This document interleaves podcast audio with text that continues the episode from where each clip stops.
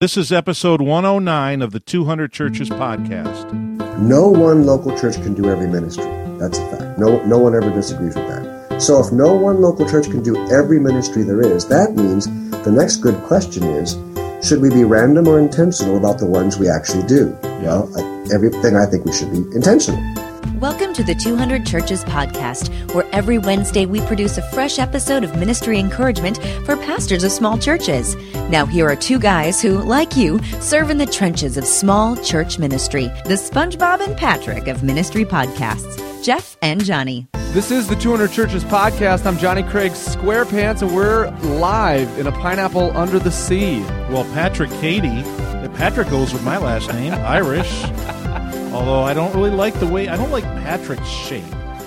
Well, but how many small church pastors would even know what Patrick's shape was? What do you mean, well? Well? What do you mean, well? You're a sicko. Don't even listen to him. I love it. If you would like to apply to be Johnny's replacement, just send it to replace Johnny at 200churches.com. I blame Angela. She gives a, you know, Angela says it, and then I just go with it. Okay. All right, Spongehead. You're the Spongehead then. I love it. Jeff, I love it. Jeff, today we got to do something that is a lot of fun for us, and I feel bad, and we're talking to small church pastors, and so, you know, we bring this up because I would encourage them to get something like this in their own life. But we got to go to our, you know, little gathering of pastors from our district. So it's our denomination, and, you know, we get together, we go to a restaurant, and we just get to talk. And it was a lot of fun. I mean, it's always a blessing to me. Well, it was us two and just four others. Yeah. Right? Four others. And that may seem really little, but with six of us around the table for a couple hours at lunch— pastors who are not normally in the same town. Well, we're never in the same town together. Right. Just to have that fellowship, that time to just talk and share, be open, be honest, complain about our church members, admit our failures. Never. You know, yeah, it was really good. It was an interesting time because I think sometimes as pastors we can feel so isolated, and our church, you know, environment and our church situation is like the church situation. So, you know, last week, Jeff, we talked about church health on the podcast, and to sit with those guys, it just became apparent that every church needs to, once in a while, go and get a checkup. You know, if I can use the metaphor, that we need to look at our church health. And those guys are great leaders, great pastors, but every church needs to get a checkup once in a while. Well, and one of the churches represented, you know, the pastor was talking to us about board members that just walked in, put a letter on the pastor's desk, turned around, and walked out. Yeah, and would not talk about anything, and it was over. The person walked out. In last week, what did we say was at the foundation, right? The foundation of the pyramid is love. Love, exactly. And no bylaw, no church ordinance. I mean, nothing takes precedent over loving relationships. That's exactly right. And I think that's what we experience as pastors when we go into that small group of pastors. We experience loving relationships and acceptance with our fellow pastors. Absolutely. So, you know, this church health thing is just, we're going to come back to it over and over and over again, I think, because if your church, you know, isn't healthy, then you're just limited. There's always a governor on you at how far you can go. And so we're probably going to return to this idea over and over and over again about this foundation of love and how we have relationships and service and the whole deal, because it's important. And because church health, if we're going to be churches that are growing, not just numerically, right, but spiritually, in depth, and all that kind of stuff, we have to have healthy churches. There has to be a healthy environment. Today, as we talk to Dan Reiland, now for the first time since November. The Enforcer. Dan the Enforcer, man. Great to have him back. It was so good to talk to him. When we talk to him, we get into a little tiff about this thing with relationships versus evangelism. That was a really interesting point in the conversation that I was struggling with, and I think I understand now at the end of it, you know, what was happening. But I would encourage our listeners to listen critically, but also listen completely, because it's yes and yes. We need relationships, loving relationships.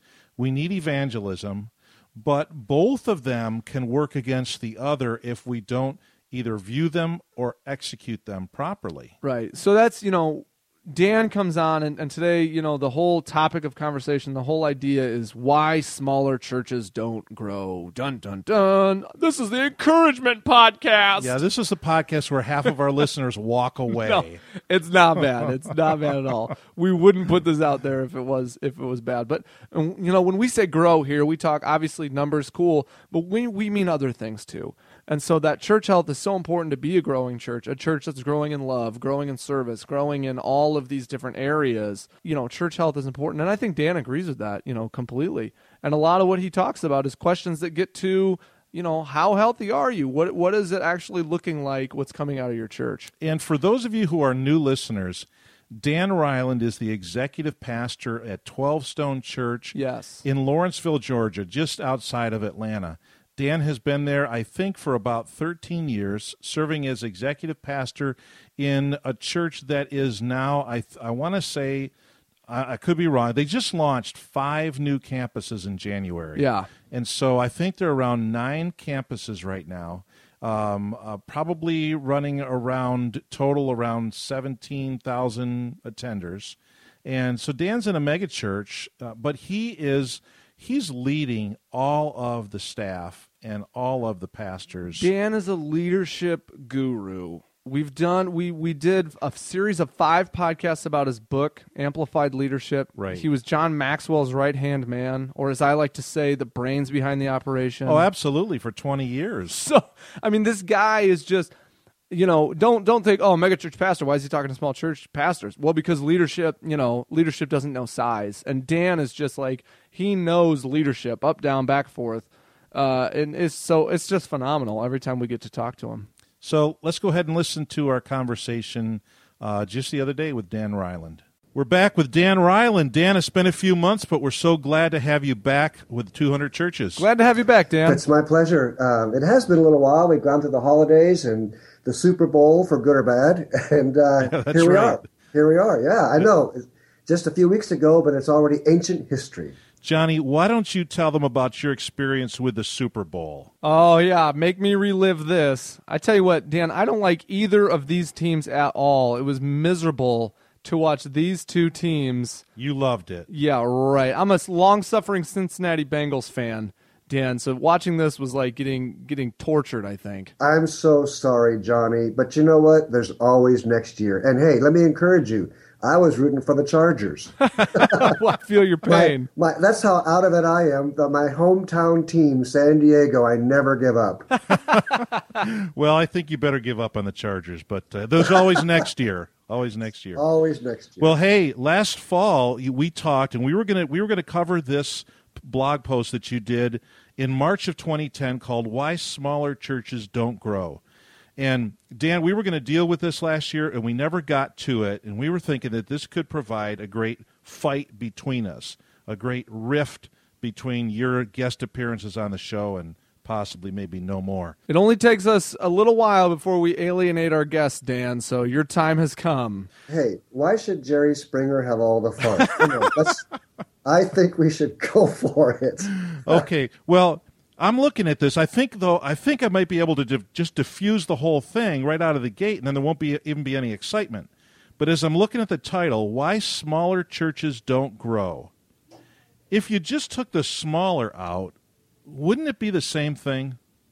You know, in some of these issues, absolutely. It's why larger churches don't grow as well. But there are some important nuanced differences that while these apply to larger churches as well, it does change a little bit. So today we're going to focus on how that applies to the smaller church. Oh man! And here I thought I could have gotten you to recant your libel and slander on small churches. Well, no, you know I love small churches. You are trying to... Let's just fight now. Well, typical fat large church pastor beating on the little guys. Yeah, Dan, we know how it is. We're used to it. Just keep beating us. We're used to it. It feels good. One more trip to the altar. Come on, we all need it. That's right. Well, as we look at this, you ask the question, why is it that so many smaller churches are not growing? You said it often doesn't have anything to do with the spirituality of the leaders in that church, and so talk about that just for a second. Jeff, that's dead on. It really has anything to do with how much the pastor or the key leaders love God. I mean, they love God as much as anybody, if not more, and their faith is great, their prayer life is, further, it has very little to do with whether or not the church is part of a denomination, even. I think we could even say that location isn't even a deal killer when it comes to why some smaller churches don't grow. For example, your church could be located in a small rural area, mm-hmm. and that would have a definite impact on the rate of growth and overall growth potential of a congregation. But here's the important part. It doesn't prevent it from growing. Right. And we know this from smaller churches in little towns that are doing really well. Exactly. Yeah, and I think that's good, though, to talk about the impact in the rate of growth and growth potential, because the area that we live in definitely determines growth potential, because obviously you've only got so many people, well, however many you have. That's right. You can't create more. Dan, right at the beginning of this article, this blog that you wrote, you talked about, there's these big three things that you wanted to get to first, right? You even say, before I get into why smaller churches aren't growing, I want to mention something, these big three things. Dan, what are those big three things? Thanks, Johnny. That's a great question, and it's really so big we could almost do a whole episode on it. But I want to at least mention them. The big three drivers or engines for any church, and this is where I would go back to talking earlier with Jeff as he opened. This does apply to large churches, mid-sized churches, any size church. The big three are prayer, evangelism, and leadership development. Hmm. Those three are at the epicenter of every thriving church, every growing church, and we probably won't have time to sort of break out today what that means in depth. But we're talking about authentic prayer, not just a prayer meeting. Evangelism as a lifestyle, not a program, and leadership development that's in the culture. Those three things are so key. And here's the thing that gets to me sometimes as a guy who loves the church, is when I go and consult or talk or coach with a pastor on the phone, these three things I find the least evidence of. So I wanted to at least mention it today. Okay, so you find the least evidence of. In other words, you think a lot of pastors kind of overlook these three. I do, and I'm not suggesting they overlook their own prayer life. I'm saying prayer as part of the ministry of the church. Yeah. Okay, and I like what you said about evangelism, because it goes right to what Johnny and I just talked about last week as we laid out what we consider a healthy church, what a healthy church looks like, and we talked about outreach as not a separate program, but as part of the love that permeates everything that's going on in a church. Not the least of which would be relationships, serving, and worship. And those things, as love permeates those relationships, you end up with evangelism. And so I appreciate your saying that's not just a program, but it's really the heart of the church as well. Now, you have 5 questions that you say that we should ask about why our church isn't growing. And you said that they're meant to serve as a tool for evaluation that might help us to implement and ultimately change something in our church so that we can produce growth. And I like that, because these questions aren't accusatory or critical, but rather as small church pastors, we should look at them as possibly being helpful. So let's start with number 1, and you just ask the question and give some comment on that. Sure. The first question is, has friendship outpaced focus? And we all know and love the fact that a smaller church environment has what makes it so attractive is the fellowship and the friendship and the relationships, and people love and care for each other, and they want to be around each other, and a cup of coffee is quick, and people know each other's names, and that's fantastic. Large churches, lose that sometimes and have to fight to regain it in different ways. So we don't ever want to say that's not important. But it's but in that sort of mix, it's easy for a smaller church to turn inward and invest most of its or a lot of its ministry energy into itself. And what happens is in time that begins to shape how decisions are made or how money is spent or ultimately what the church does and doesn't do in order to reach people.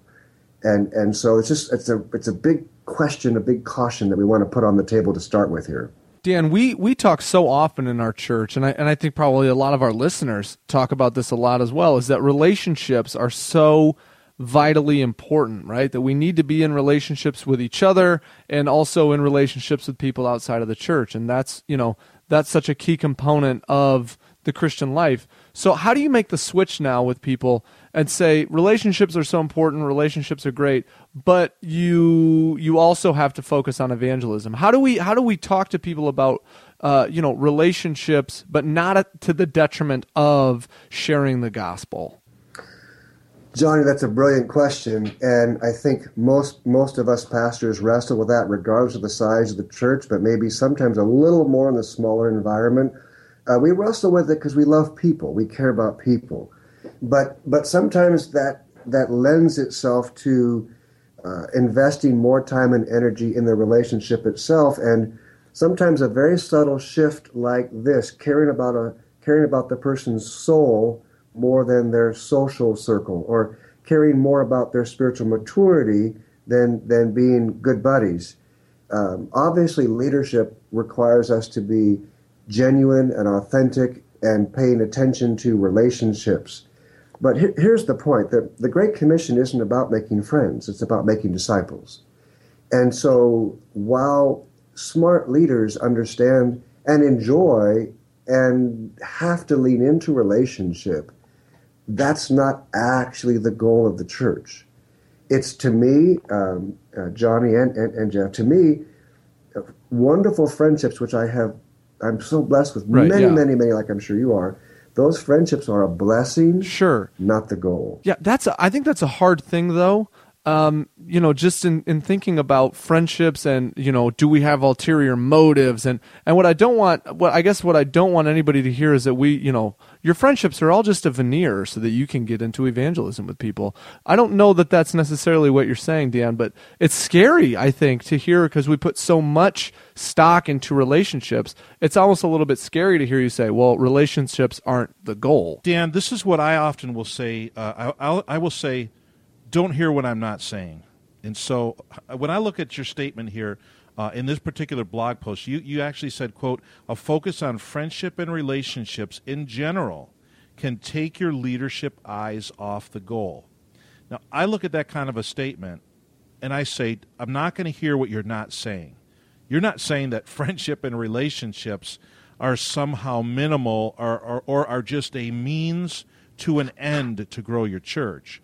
But what you are saying, and I think it's good for us as small church pastors to hear this, is that friendships and relationships are a means to building disciples and advancing the kingdom of God, but they aren't an end in themselves, I don't think, until we get into the kingdom and there is no more kingdom building to do.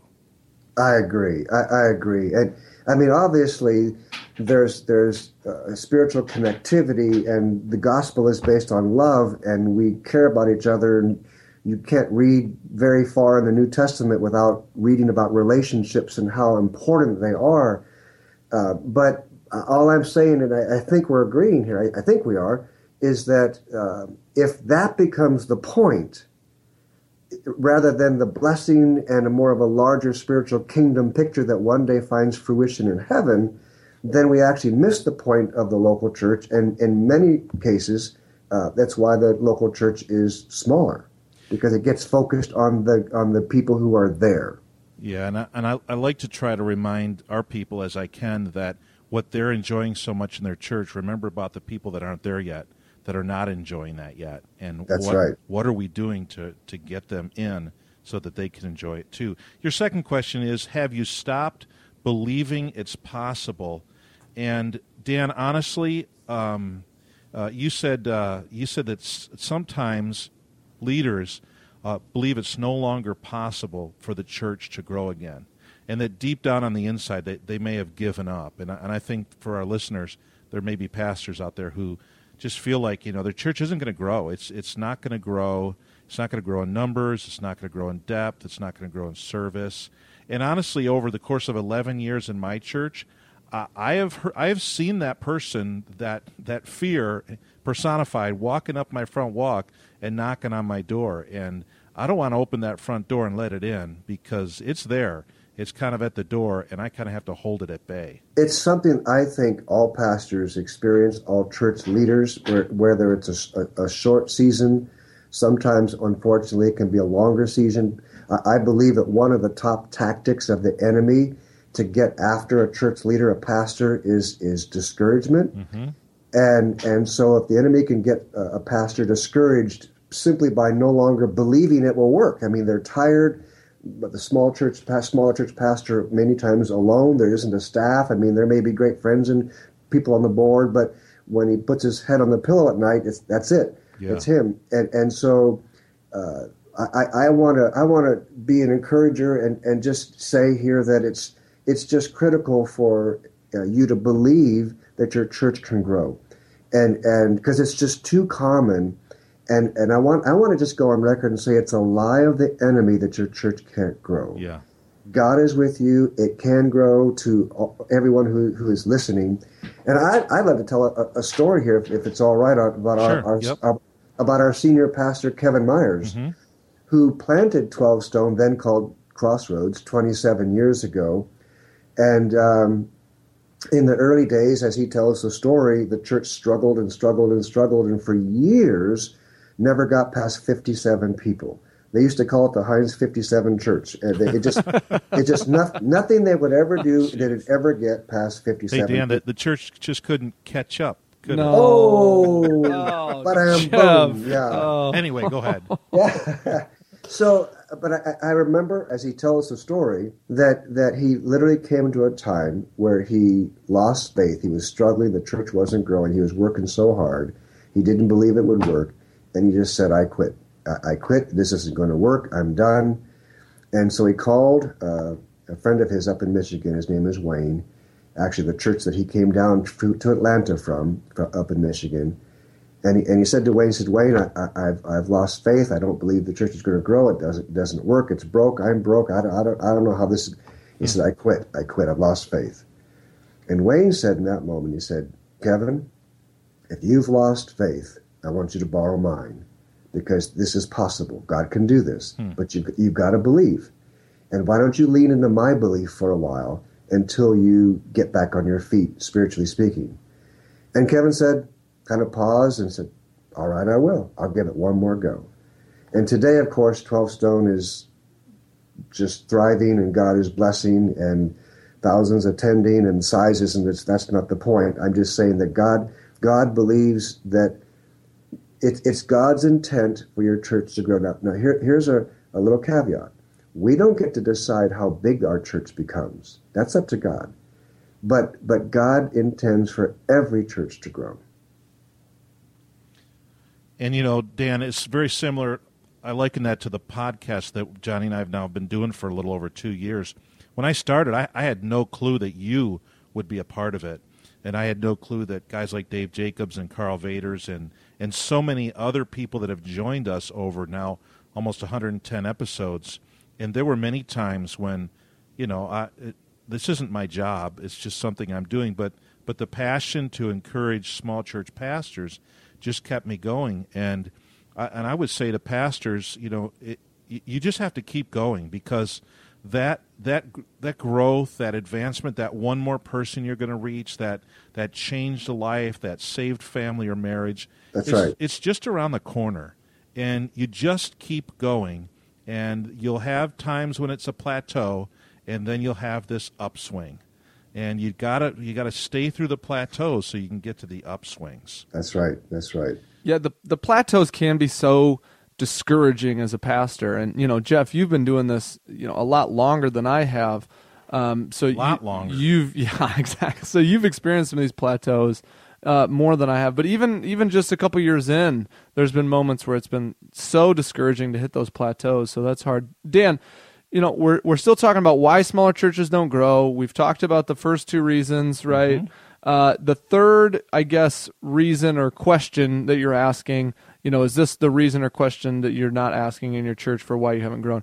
You say, has your church embraced a shotgun ministry style? Now Dan, I'm not a violent man myself, so I don't think we've done this. Except against me. Exactly.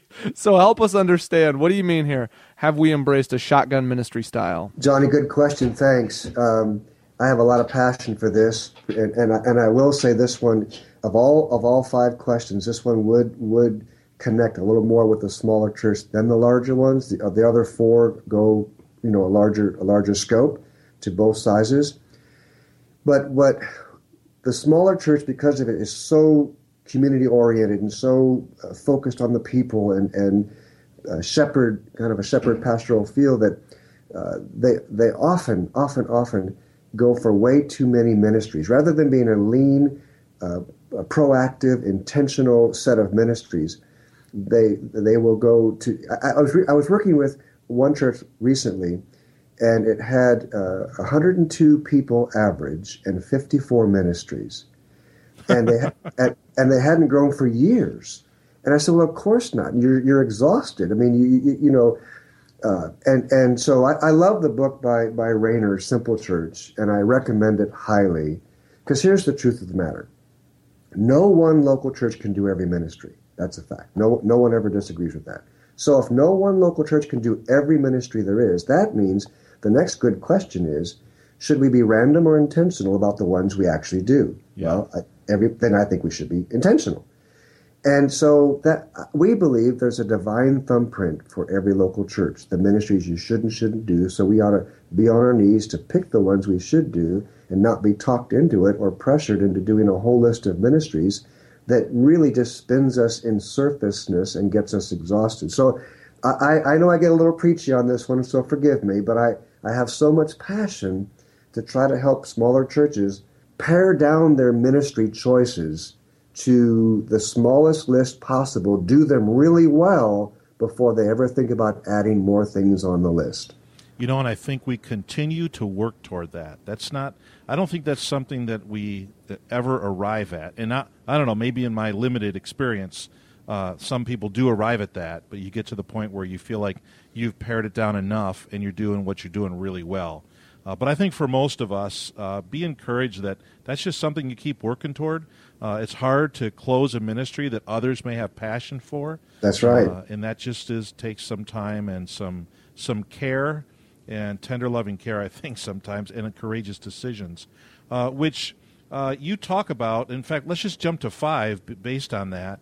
You said does popularity override good decision-making? And in small churches, do you think that small church pastors have more of a propensity, and this isn't a fight scene here, Dan, this is just an honest question, do you think that maybe pastors in small churches have more of a propensity to want to be liked than maybe some larger church pastors who decided some time ago to not so much worry about that? I think that possibility is there, and I agree, this isn't a fight scene. It's really, it comes out of the heart and the goodness of the pastor inside the environment that makes that so real. You're known by everyone. They all know you. And then there are some pastors who truly do have a desire to be liked, and that can get to an unhealthy place. It's not always unhealthy, but it can get there.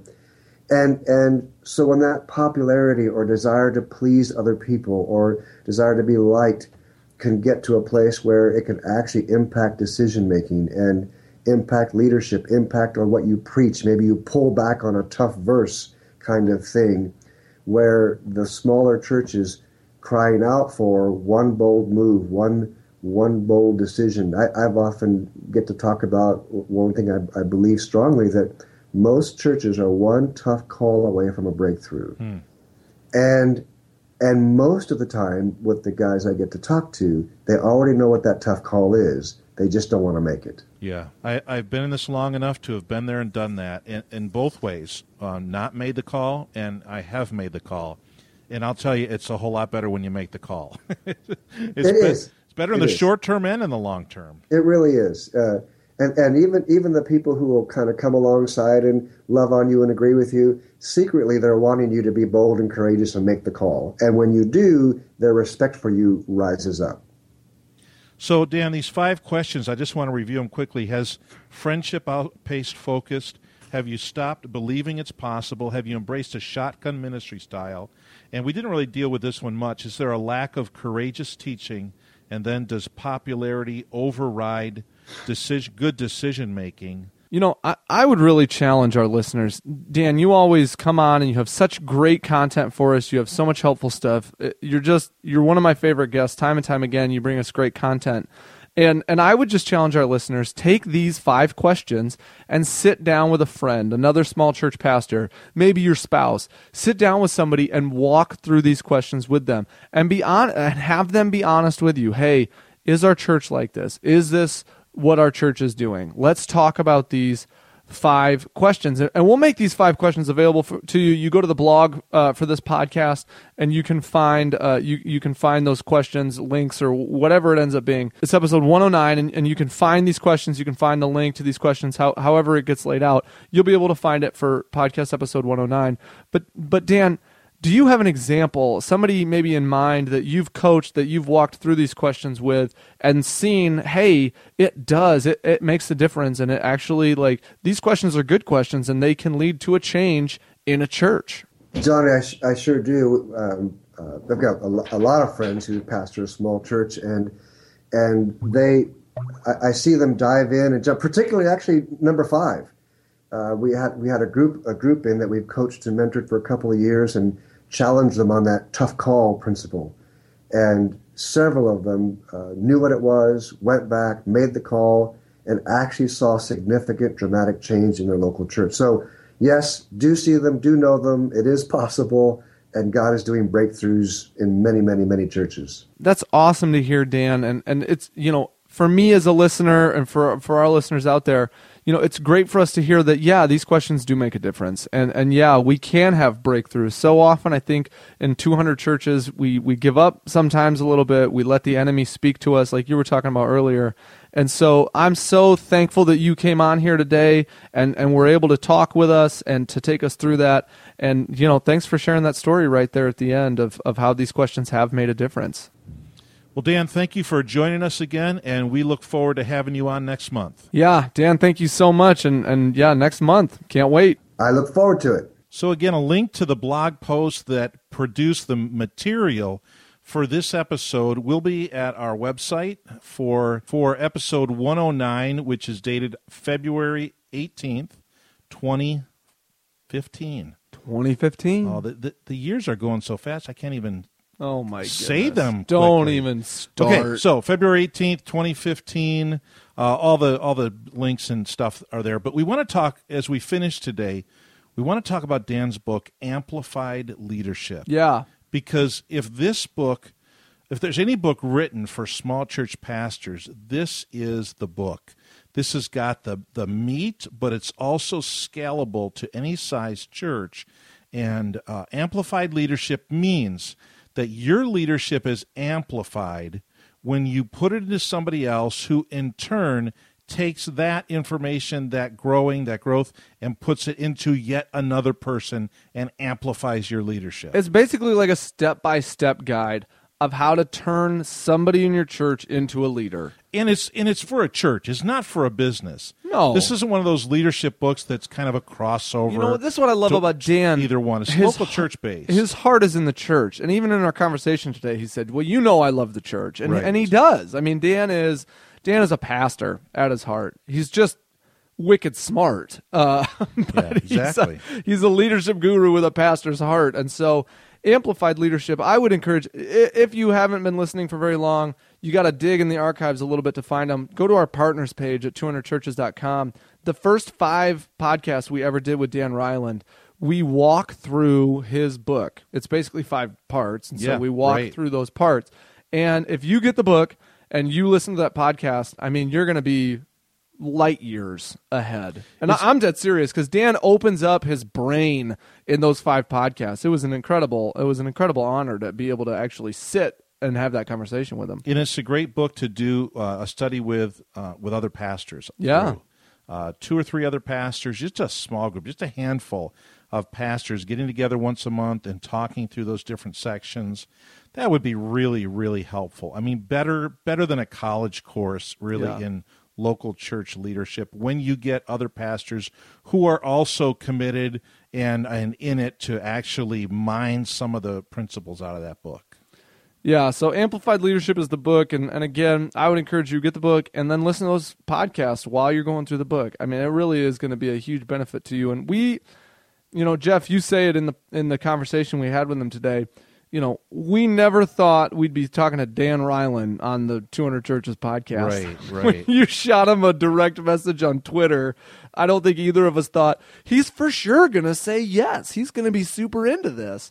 But he has just been great. And he always makes time for us, and he's busy, and so that speaks volumes about him. And so, Dan, thank you so much for having these conversations with us, because it is reaching pastors, and it's making a huge difference. I really believe that. It's making a huge difference in the lives of small church pastors.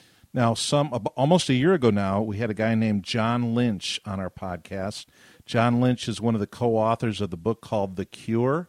Next week, we're having one of the other co-authors, Bill Thrall, of The Cure. If you want to check out Bill ahead of next week, you can go on YouTube and just put in The Cure and put in Thrall. It's like thrash, only it's not. It's Thrall. Sure. Thrall. Yeah. It's like thr and then the word all. Thrall. Thrall. So spelled exactly like it sounds. And we are thrilled to have Bill on the podcast. You're killing me with the puns, man. I'm so sorry.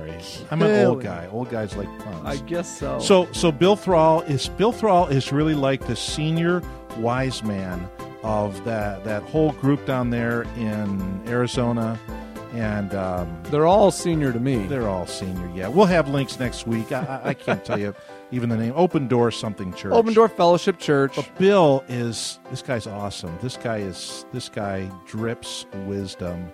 Can't wait to talk to him. We're going to talk to him later this week. I'm excited. He's going to be the guy for next week. So we hope that we'll see you next week on the 200 Churches Podcast. We hope you've been encouraged and inspired by this episode of the 200 Churches podcast. If you haven't already, subscribe at 200churches.com and receive the guy's free PDF download called Our 7 Favorite Ministry Resources. You can count on us to be back next Wednesday with another brand new, shiny episode just for you. Until then, may God bless you as you lead and love the people in your 200 church.